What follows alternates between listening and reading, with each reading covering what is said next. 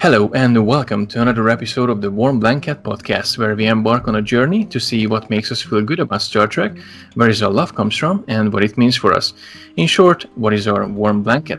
My name is Gary, I'm your host, and I'm very honored to welcome here my very special guest today, the actress who played in multiple TV series like Becker, 4400, Murder She Wrote, just to mention a few. For many of us, she will be remembered for playing a certain royalty in a small movie called Star Trek First Contact that she won a Saturn Award for. She is a well established stage actor, producer, and an avid gardener who I'm very fortunate to sit down today and talk to. Ladies and gentlemen, let's give a very warm welcome to the one and only Alice Krige. How are you today? Hi, Gary. Thank you for, for a lovely, lovely introduction. I'm I'm I'm doing very well, and I'm very happy to be joining you. Well, the, the honor and the pleasure is, is certainly mine. And before we go into um, the let let's let's say air quote the uh, serious talk, I wonder what do you enjoy most about gardening? Oh my goodness, um, it's it's it's uh, it, profoundly therapeutic to just put my hands in the earth um, and I I love that when I am in our garden, which is in very wild countryside, and it's a fairly wild garden. It's not manicured or tamed. Mm-hmm. Um, um, that I feel immensely connected to. Well, I will just say it: the web of creation, because we have all sorts of little wild animal, animals who come in and out of our garden. Um, we have a, a, section of the garden that's really, really wild. We've let it go to a meadow mm-hmm. this in the last month, so it's full of clover and nipplewort and all sorts of little wild flowers. And that's where the hedgehog lives and the slow worm. Um, and we have cows and sheep on the other side of the hedge. Um, and I, I just feel um, very strongly that I am a small part of creation, and there's all this incredibly vital life sort of blooming around me. Um, mm. I suppose what I love about it most is it is it gives me a sense of being connected or part of a really miraculous whole. Hmm. No, it, it is certainly it is certainly a good aspect of it, and I, I experienced it myself um, working in this uh, small garden that we have in the in the backyard, and it's um, really, as you mentioned, it's, it's therapeutic, therapeutic as as I can I can yeah I can agree with that um, strongly. Um, uh, can I just say one more thing? Sure. If you, if you are a gardener, um, there is a wonderful series of books written by a woman called Dorothy Maclean, mm-hmm. not about gardening per se, but she was a woman who, through a, a, a long journey, uh, sort of spiritual journey, mm-hmm. came to be able to to communicate with the Devic force or blueprint behind each plant mm-hmm. and trees um, it's like the creative blueprint. Everything has a highly specific blueprint, like a thumbprint. Anyway, she's written this series of books. one of them is called The Call of the Trees, and the other one is To Hear the Angels Sing. I don't know if you've ever heard of Findhorn up in Scotland. You might have. Oh, not yet. Findhorn Bay. Look it up on the internet. Um, anyway, she. Uh, she she she communicates with with the Devas or the fairies, mm-hmm. um, and and I really do suggest you you you get the books. You can get them as Kindle online mm-hmm. because they are they're like they open a window to a, a secret invisible life of the garden. Mm-hmm. It it really kind of is very enriching for the gardener's experience of of his or her, the plants in their garden. Mm-hmm. I will make sure to check that out. um, just to um, start a conversation um, from the very beginning, may I ask, have you always wanted to be an actor? No, No, no, I wanted to be a ballet dancer. Oh, really? Um, and that's what I what I trained to do initially. Well, uh, f- from the age of of eight, I uh, I became very absorbed by by ballet dancing. Mhm. Uh, but but by the time I was sixteen, my my my father f- said quite rightly that he didn't think it was a a career that had any long lasting life. Um, and I was gonna. I went to university to become what my mother was, which was enormously interesting to me too, uh, a psychologist. Um, but I had one free credit, and I did a year of drama, and that was it. Um, I I gradually kind of sh- changed course and and wound up as an actor. Wow. And I I seem to get to know that you have been part, or I'm not sure if you're still part of the prestigious Royal Shakespeare Company um, in in England.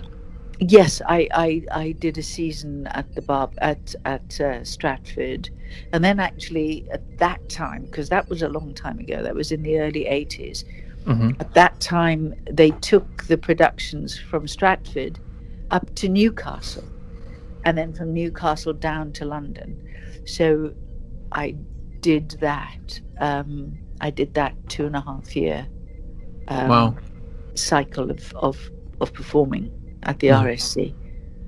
It kind of makes me wonder um, two, about two things. One, um, if you have ever had the chance to to play with um, Sir Patrick Stewart, um, and why on earth you have not been casted in Doctor Who before? Um, well, well, obviously, I, I worked with Patrick on First Contact, and but that was the first time I met him. Mhm. Um, and I've done Doctor Who on the radio. Um, oh, really? I've been in some Doctor Who radio episodes. You know, there's a company called The Big Finish Oh, yes. that does Doctor Who or has done in the past, and I've done a couple of of their um, of, of of their shows, but I've I've never done it on television. No, you know, I haven't been asked, uh, so uh, it's never happened. Well, who knows after this? If Christian Wood is listening to this, please hire Miss Krige. we want we want to see her on Doctor Who too. that would be great. Do you like the show? Do have you watched Doctor Who before? I not a great deal of it, but I have and I do. yes, I don't watch much television. I actually garden or Mhm. or walk with my husband and our dog. I I uh, I uh, I don't know why. I don't watch a great deal of television. Oh, That's probably You know, I grew I grew up without it. I grew up without it, and I think I've never never got the habit of doing it. Mhm. and No, I'm mostly I'm working, so I do I do a lot of sort of research when I'm about to do a role. So uh, I I kind of um, haven't had that much time. Don't have that much time. My husband is very very good. He- writes and directs, Mhm. and um, he watches everything as research really. And so every now and then he he he yanks me in to watch something. Mhm. So I, I wonder, um, from many interviews, you um, you stated a few times that um, before you got the role in Star Trek, you haven't really watched um, Star Trek, or you didn't really know about the franchise itself. But now that um, I think I can safely say that that the uh, that the role and the franchise kind of became a, um, a part of your life. Um, how do you think about the franchise in retro- retrospective? I am immensely grateful to be part of the universe.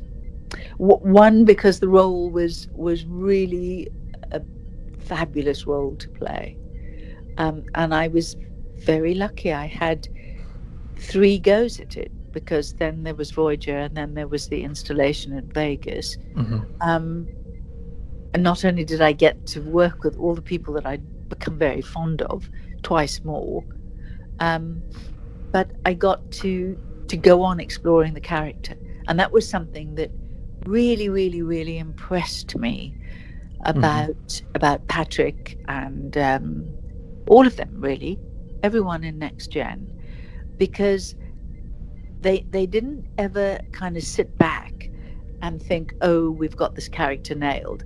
They Mhm. all went on looking to expand the character's complexity.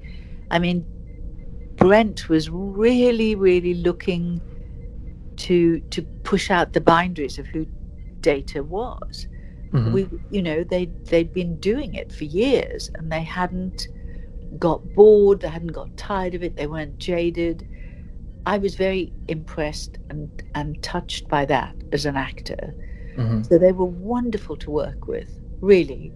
Um, and I know that I've said this many times. I say it at conventions because I really do mean it.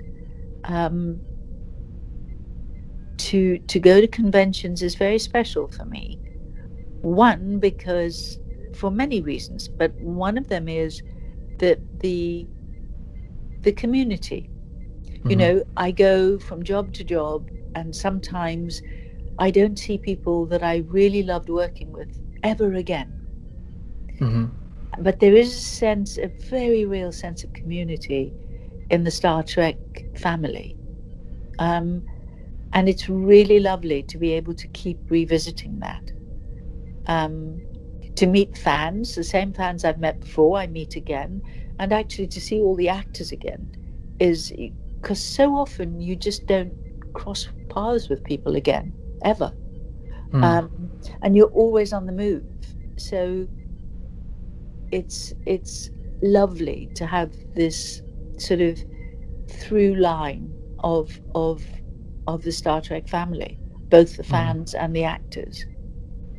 It, it is it is wonderful to hear, and and uh, j- uh, being a fan myself, um, I can totally say the same thing about the fan community as well. Like being being amongst these people who who love the show for for the same reason as I do, it's just it's just fantastic, and and. and conventions are the same um, for us as well. Going in there and really just uh, really just connect um, on that on that one day, and apart from being constantly online and, and chatting and chattering about everything and anything Star Trek.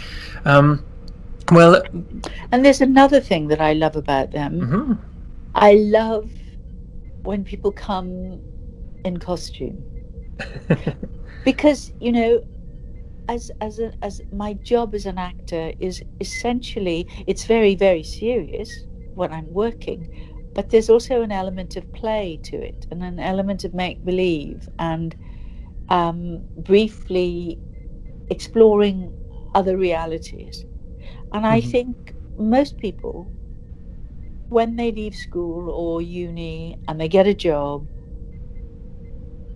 just the weight of being a grown up and having to have a house and if you've got a partner or you're married and you've got kids um, that's a huge responsibility and then and then within a relationship there's enormous responsibility and i think that what what folks do who come to the conventions that they can be playful and dress up. We, we we stop doing that. Most people stop doing that, and I think it's so important. I think it's really important, um, and so I love it. I I love to go and see people sort of extending their imagination and their their creativity. so I, I suppose you have uh, met a fair amount of um, people who dressed up as as your character from First Contact or Voyager. Yes, and their their their their ingenuity and creativity in making the costumes, the Borg costumes, just blows my mind. There's no way I could do that. Um, just wonderful. So I, I, I came to wonder, and I'm sure you you have um, got asked this question quite a few times, but how did you get the role for the Borg Queen for Oh, First Contact? My my my agent submitted me, um, you know, as they do for Mhm. the roles. They get a breakdown of what's casting, and they look at it and they think, right, well, Alice might be good for this, and they they send in your photograph and your resume, um, or your show reel. Um, it's of course it's changed now. Now you ve- you very very rarely meet a director. Mhm. It's you put you you you put yourself on tape and you send the tape, and if they're interested, they will either offer it, or they will ask to speak to you. Usually, where they can see you, Skype or FaceTime or WhatsApp, Mhm. and you or now I guess it will be Zoom, um, and and then you have a meeting. But when when when I auditioned for the Borg Queen, I actually went and met them, um, and I I hadn't I knew nothing about Trek at all. I had a my husband had a friend that I was in LA at that point, um, who had written co-written with his wife Mhm. some of the Borg episodes. Um, and so I went and borrowed some of the Borg tapes from him and watched them and went in and she's actually a very small role. She's in about three scenes, 3 Mhm. scenes and then one tiny one where she doesn't really speak much. Mhm. Um, anyway, I learned the scenes. I went in and I did it. I had said to my agent, I need to see the script. I can't Mhm. just with three scenes. And she said, No, you don't begin to understand. No one sees the script. This is it. You either do these three scenes or you can forget it. So I did the three scenes.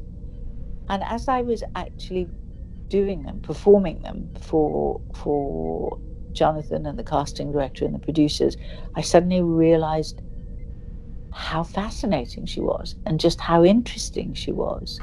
Mhm. And I thought I'd completely blown it. So I, when I left the, the audition, you know, there were not, we didn't have cell phones. So I, Mhm. I ran to my car on the par- the Paramount parking lot, and I drove out in search of a payphone. And the first phone I found, I called my agents and I said, I really blew that. Oh. Please phone them and ask them if I can do it again. I would really love the role and I know I can do better. Anyway, she phoned them and told them, and uh, we heard nothing for three weeks. And then I and I thought, oh well, you know, another one bites the dust. And Mhm. then um, we got a call from them, and uh, they said, we want you to come in and do it again, please. And I did, and they offered it to my agent as I was walking to my car in the car park.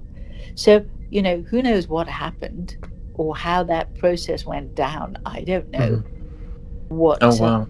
what made them change their minds, or at any rate, what made them decide. Maybe they were talking to other people. I don't know. But uh, that's the story. It was faith. You had to play that role. was it was it hard uh, getting into the costume and finding the character? I mean, you mentioned that um, by by at the time when you've been doing the rehearsals and the auditions, you kind of thought that she's a fascinating character. But I just wonder if it was it was a bit of a more uh, it was a journey on its own to to find the character behind the lines. I um every every role has a has a process that's kind of spec- at any rate with me Mhm. that's kind of specific to that role, and so I no one no one they'd all gone off. The whole cast and and and crew and Jonathan they'd all gone off to the Angeles forest to shoot those sequences uh, you know in the forest where where where um oh you know the ones i mean up in In anyway, uh, yeah, those yeah. sequences. Um they'd gone off to shoot that. So the only person in la was was Brent. Brent. Mhm. and uh, and uh, so we spent some time together on the lot just talking and he was very helpful to me. He he had his very own particular take and it was really helpful to me. Mhm. but no one else really had an idea of exactly who the borg were or where they'd come from Mhm. there wasn't like that I knew of a mythology or a history of who they were. So I thought, well, I better figure this out myself. And so I did things like reading a brief history of time again, um, and just started to try and figure out for myself who she was. Um, and then we started the costume process and the makeup process. And both things were enormously helpful to me in terms of the character just showing up. Sometimes it's got nothing to do with the costume. Costume is always a, a definitive moment because it's like the very first concrete choice you make. hmm Until then, your mind is going round and round, and you're you, you may be dreaming, and just an intuitive thing kicks in. But the first choice you make is what she wears. hmm Um, I didn't have too much choice because they had a very clear idea of what they wanted. Um, but it was extremely helpful the the the, the actual process of of assembling the suit because hmm each of the arms and the legs and the torso were all sort of molded onto webbing hmm um, and and to begin with it was too small for me oh. um, and they had to make me a new one um, after the first day. Um, what, well, what it wasn't too small. What happened was it shrank. Oh. The nice. rubber shrank, and it was way too tight. It was Mhm. im- it was impossible. They knew that I couldn't do it because my hands and feet swelled up because Mhm. I just couldn't get a blood supply. But the the the run up to that first day and the first day really kind of developed the character's walk, and it was the costume that did it. Hmm. um, but also the, the the face that Scott Wheeler designed um, was absolutely crucial. In in, I mean, if you think about it, you can't really imagine the Borg Queen apart from what she looked like, can you? Not really. No, no. I mean, other characters you could think, well, maybe she could have had red hair, but no, the Borg. Th- that is, that was it. It was like the character just showed up. It was like Mhm. I was just a channel. It doesn't happen very often, but it's crazy when it does, and Mhm. it's it's kind of exciting because you're just. It does it. She does herself. You just show up, and then she shows up, and you kind of watch the whole thing happen. It's very peculiar, but it's it's rather wonderful. Did ever occur to into your mind once you once you stepped into the um, you know the makeup chair and you you kind of left as you went there as Alice Krige and you left from the makeup chair as the Borg Queen and you looked into mirror. What was I wonder what was your first impression? Have you got um, any impression of like hey this is am I this is who am I at the moment? Well, it was very interesting because there there was a day, very just before we started shooting, when they put it all together. hmm Um, because the makeup took a very long time initially. Um, it got it got faster by the time we were doing Voyager, and then even Mhm. faster by the time we were in Vegas uh, or shooting for Vegas. We didn't go to Vegas; we shot on the Paramount lot. hmm um, as I remember. No, no, no, we didn't. We shot somewhere in the valley, in Oh, uh, in the San Fernando Valley. I think we shot on some stage somewhere. Mhm. Anyway, um, it took a long time. The makeup took about Mhm. s- seven hours, six or seven hours to put on, and so it was very interesting because layer by layer, she emerged. Anyway, the day came when we put the suit on and the face on at the, and the head, the whole, all the tubes and everything on to show the producers. And the, we were all I when they did my my makeup and suit, they I had a little caravan, just Mhm. me, um, on in in a corner of that area of the lot where we were, because I would start at three in the morning, um, and Mhm. so it was just it was just me and Scott Wheeler. Um, But when they showed the producers and Jonathan, the the whole look, they took me into the big trailer where where where where Patrick and Brent and everyone was, and there were like mirrors on four sides. It was all mirrors, and um, I, I, well, we were we we called them and said we're ready, and they were on their way down from the offices upstairs or up on the on, on the stage, Mm-hmm. and um, while we while we waited for them to walk over, they put in the lenses, and um, I kind of I was standing facing the mirror, the makeup mirror, and everyone was standing behind me, and I kind of blinked, I suppose, and I looked up into the mirror, Mm-hmm. And everyone behind me went, and I thought, yes, this is it. they're scared of her. They created her, and they're scared of her. Um, which was it was a wild feeling. It was lovely, actually. Um, she was a very weird sandpit to play the Borg queen.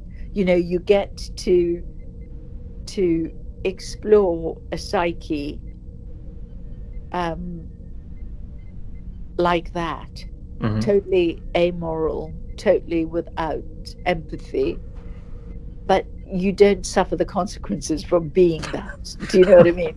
Yeah, So I know. Yeah. So it's uh, it's uh, it's it's a weird, interesting process because you get to be someone you would never, ever, ever dream of being in your real life. Um, but you get you get to live it. It's Wow. uh, it's uh, crazy. It must be, um, and the, the the sheer fact of it that um, she's she's considered as a villain in in the Star Trek universe, and you know that's one thing I, I I wanted to ask. That do you think that she's really a villain, or she's just a no, no, she's not a villain. she she's she's doing her her you know she she's doing everyone a favor. She's not a villain. They've just got the wrong end of the stick. I guess she is a villain, um, exactly because she has no empathy. Mhm. I suppose people would call her a sociopath. I think that's too human Mhm. a, a, a label to put on her because she isn't really. She's not human. She's she's a force in creation um, that assumes a human form. Mhm. Doesn't make her any nicer or any better to know that she's not human. She's not. She's she is on a certain level pure energy. Um, Have you ever? she's a she's a kind of of of energy that obviously exists in Mhm. the universe, and she just for for the purposes of the story, she assumes a form that that people can connect to. Mhm. Yeah, no, I, I, I Well, that's you know, my I, story at any rate. That's what I, I, think I think it's definitely a nicer way to put it because I I I, I certainly think that she's not as a uh, quote unquote villain. I mean, no villain in Star Trek really a villain. Um, I mean, we can go back in um, history and, and talk about this, and but you know, I don't want to bore anyone. it's a different episode for a diff- different day anyway. Um, but I'm I'm thinking actually, and there's one more question, and um, I would like to dive into some other things as well. Um, have you ever thought that the character will become such an iconic, um, recognizable person, a character that that you know that will essentially be a big part of your life in a sense? I had no idea, no idea at all, and I don't know if they did either. I don't think they anticipated that that what she would ultimately be hmm was a sort of archetype. And I think when you strike a note that that is an archetype, um, p- people people make her specific to themselves. They experience her in, in a highly personal way. I, you know, I've been to, to many conventions now, and and almost everyone has a highly personal interpretation of who she is Mhm. and and what she is. Um, so it's it's interesting. They created a character that that resonates inside people's heads to do with their fears, to do with a whole number of different things, all contained within her, but Mhm. they they they link. What she is links in a highly personal way to everyone who who experiences her, and I I I, I haven't seen that happen very often. Mhm. Um, I have no idea if they if they anticipated that the character would become, um, as you say, iconic, a sort of archetype. You know, like yeah. like Gabriel, the angel Gabriel, or the angel Lucifer, is an archetype. Lucifer is an archetype, and in a way, she's a bit like Lucifer, a fallen angel in a way. That's a very interesting. That's a very interesting way to put it, for sure. yeah, yeah. Wow. So I I have read um, a few interviews with you um, back um, a few years ago, and um, you said that you don't really watch episodes of yourself from Voyager or even from First Contact. I wonder if that changed in the pa- in, in ever since, and if you do the same thing with movies or episodes that you've been you've been played in, and what would what what is the reason behind? If I can ask this question. I, I find it extremely painful to watch. I just uh, all I can see is what I failed to accomplish. It's Mhm. it's uh, it's uh, it's very difficult. I don't I don't enjoy it at all. Um, I I I kind of now have to watch everything because one needs to have what they call a show reel, just Mhm. with you you pull excerpts from from stuff you've done, not necessarily everything. They really can't be much longer than five minutes, but that's what you send out um, when you're looking for a job. And then there's also another another sort of site that agents and casting directors and, and production people use. So you put you it's like a cloud site, and you put clips of your work that that shows a range and a variety. You you put it up on that website, or they'll put it up there. And so I Mhm. kind of have to watch stuff to to pull bits out. But um, it's extremely rare that I would watch watch anything more than once, and I watch it for that reason, Mhm. not because I I enjoy watching myself. Wow, I I did not I, I did not know that you know that that could be a. I mean, I, I I imagine being in the business, you you, it's it's like basically doing your job. You don't necessarily want to watch yourself doing your job in, in a sense. Like if I'm if I'm I'm a telephone operator, I don't want to watch myself back eight hours a day. yeah, yeah, yeah. All right. Um, so uh, we arrived to a place in our little episode um, where we have a short segment called uh, "Only You Know," and it's um, five quick question that I Okay. prepared for you. Um, do you have a secret talent? Oh my goodness. I, I, I don't know. I don't know. Um, um, I, a secret talent. I don't know. For example, well, I mean, if I've got a talent at all, it's that I find people endlessly interesting. My, and my, my, I suppose a talent, if you want to call it that, is that I am immensely interested in people and animals too, actually.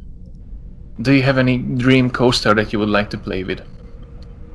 A dream co-star. hmm Oh wow, there are so many. um, I, I, I mean, the list would go on and on. I think there are so many wonderful actors. Um, so many. Um, it's a shame to name one because it excludes the others. Do you know what I mean? I know. Um, and I don't want to do that. That that's fine. I respect that. Yeah. If you if you weren't an actor, what would you be? Um, if I could go back and start again, Yeah. Let's let's let's go that way. hmm I would I would I would probably be what my father and brothers my father was and my brothers are, which are doctors, but I would not do it the same way. I would um, I would extend my my my scope. Obviously, I would get a, a regular medical degree, hmm but I would extend it to what they what they now call integrative medicine. So Mhm. that includes in how you approach um, what's troubling someone. hmm Um, both you you you extend the paradigm to homeopathy and naturopathy and Ayurveda. I I would not. You know, my, my, my, my brothers are brilliant. One is a very brilliant surgeon, and the other one is a is a beloved physician. And my father was a general practitioner, Mhm. and they've done so much good, and they've helped so many people. Um, but I think the world has reached a point now where we need to take a really holistic approach. And if I could do it again, I would wish to be of more service than I think I have been. Mhm. When was the last time when you were starstruck? Um, oh, I've been starstruck hmm off often. Um, gosh, I can't think exactly when, but you know, for for for example, I while I was in the theatre in London in January and February, hmm and I went to see. Once it was over, or what? No, it was while we were still. I went to a matinee. Oh, I went on a day that we we uh, we were dark on a Monday, so I went and saw a Monday performance of Tony Sher and a wonderful South African actor called John Kani. Mhm. Now I've worked with both of them before. I worked with with Tony at the Royal Shakespeare Company, and I produced a film called Jail Caesar that John Kani worked in. And so I know them both well. And I went to see it, and I was so incredibly moved by John's performance because he had written the play as Mhm. well as taking the. There were only two of them, two two leads, hmm and and even though I knew him well, um, I waited at the stage door because I took the actress I was working with um, in the play persona that we were doing because she's South African as well, hmm and she's Xhosa, and of course, obviously John Kani is Xhosa, hmm um, and so she was incredibly um, excited to meet him. She's never met him. He's an icon in South Africa.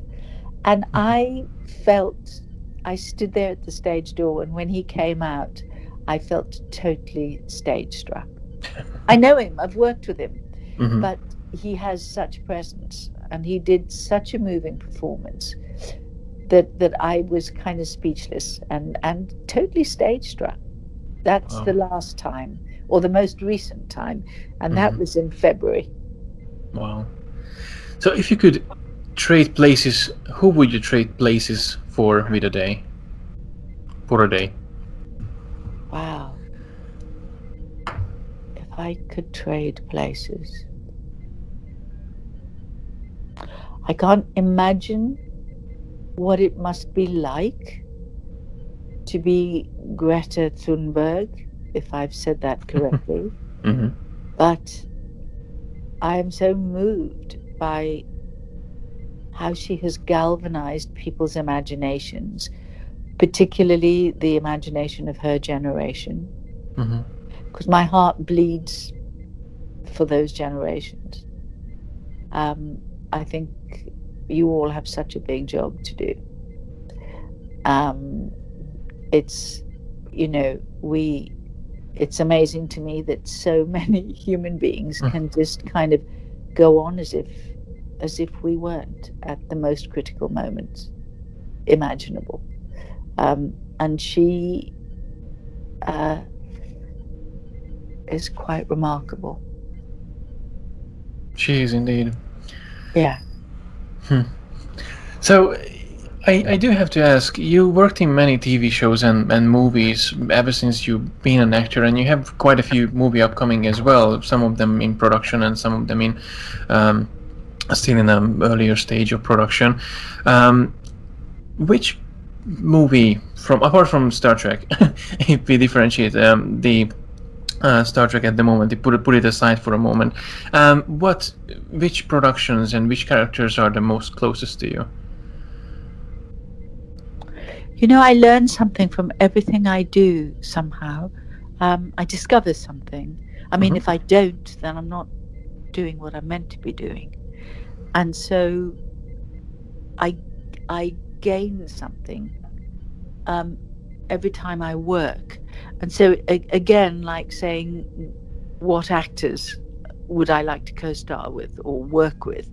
Um, it's difficult to exclude one from the other um, because each one has meant something very special and specific to me. Even if it wasn't a particularly good script or a, a particularly challenging role, they've all had a reason for being Mhm. there, um, which is an enormous privilege, actually, to to go to work um, and have a, of such a, a such a complete connection to Mhm. what it is you're doing. Um, and so it's it's you know th- there have been wonderful pieces of work that I've been in, and I've learnt. I mean, there's a a, a movie that I made a long time ago um, called The Institute Benjamenta. It's a black and white movie. It was made by a pair of identical twins. They they are famous for being stop motion animationists Mhm. the brothers Quay, Q U A Y. Their work is extraordinary, and this was the first live action feature they ever did. Uh, it was a remarkable piece of work. Um, I, I finished in Christmas. Actually, I was up in Glasgow, and then we went up into the Cairngorms, and we actually did spend a day working in Edinburgh, or a couple of days Mhm. working in Edinburgh. a small independent feature called She Will, Mhm. which is also it, it's it, it's totally uh, across genres. You can't really pigeonhole it, Mhm. but it was a it was a wonderful experience. Um, but then I did one scene in a film in Greece um, two summers ago. They've they've just finished it, um, and I wanted to do it because I was so moved by the story Mhm. with just one scene. I went to Athens. Um, I was there for less than a week, and I did this one scene. Um, it's called Echoes from the Past. It's a true story. Mhm. So, you know, in She Will, the one that we shot before Christmas in in Glasgow and up in Scotland, Mhm. I was the, the, the principal role. I was the she in She Will. Um, and in Echoes from the Past, I had one scene.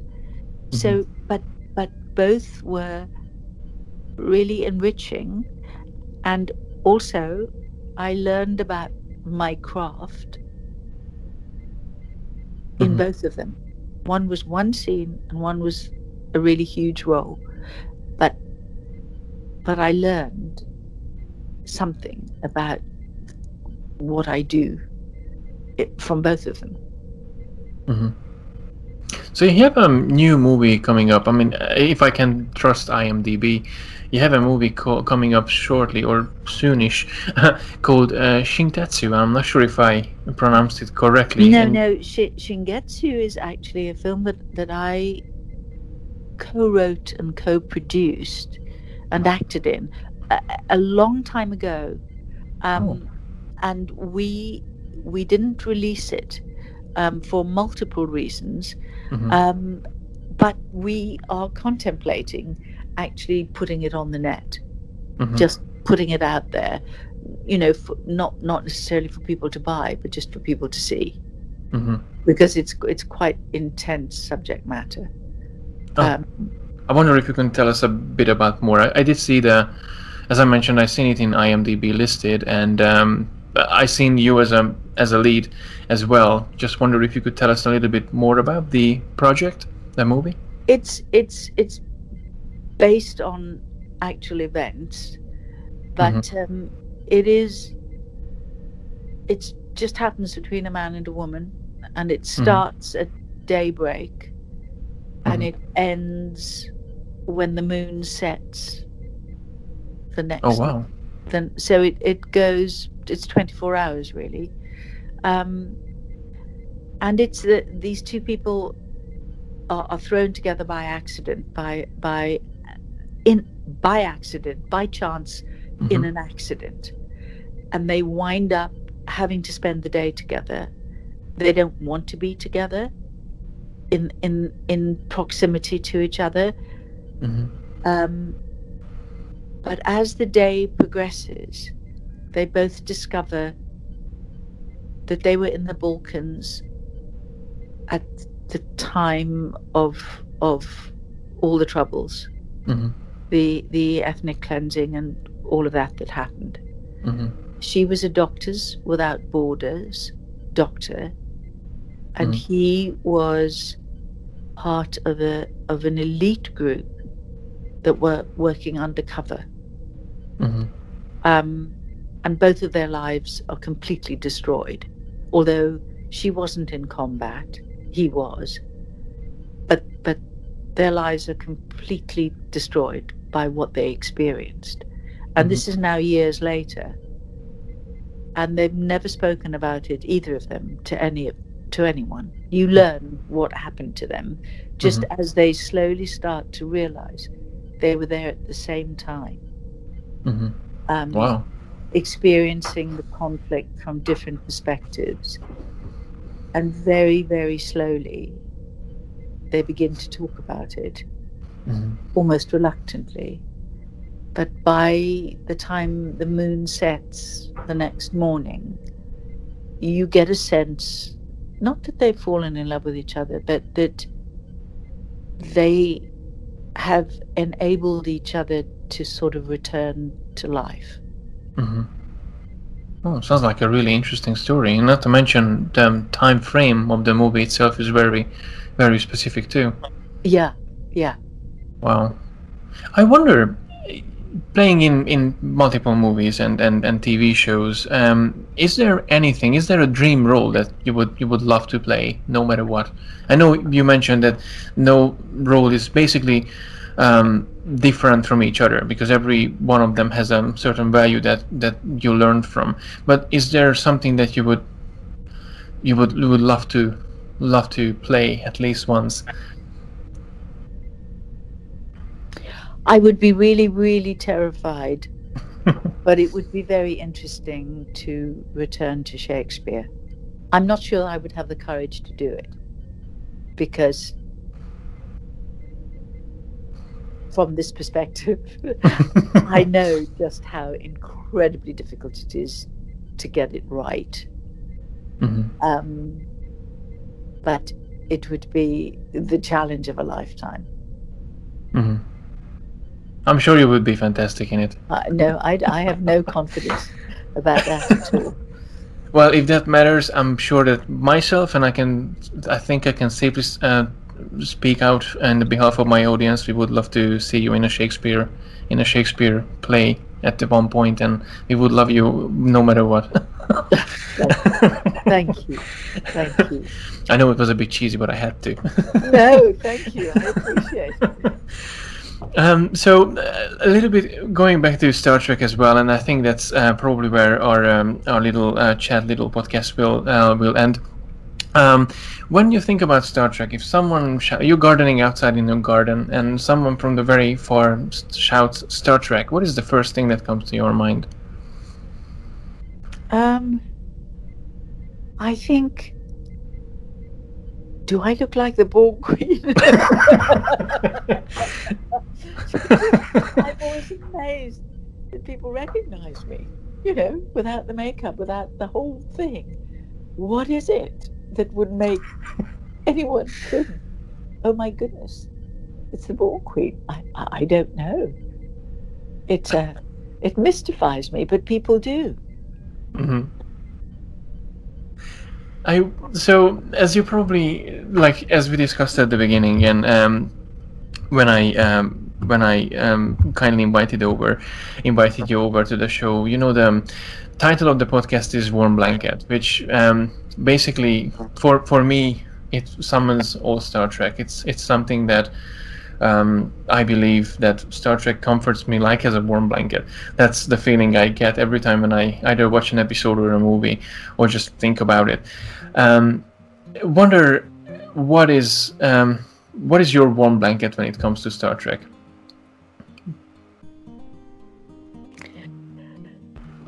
The, the actors and Jonathan that I worked with. I mean, not not a character, not well the the warm blanket aspect of of Star Trek as opposed to the people who made it.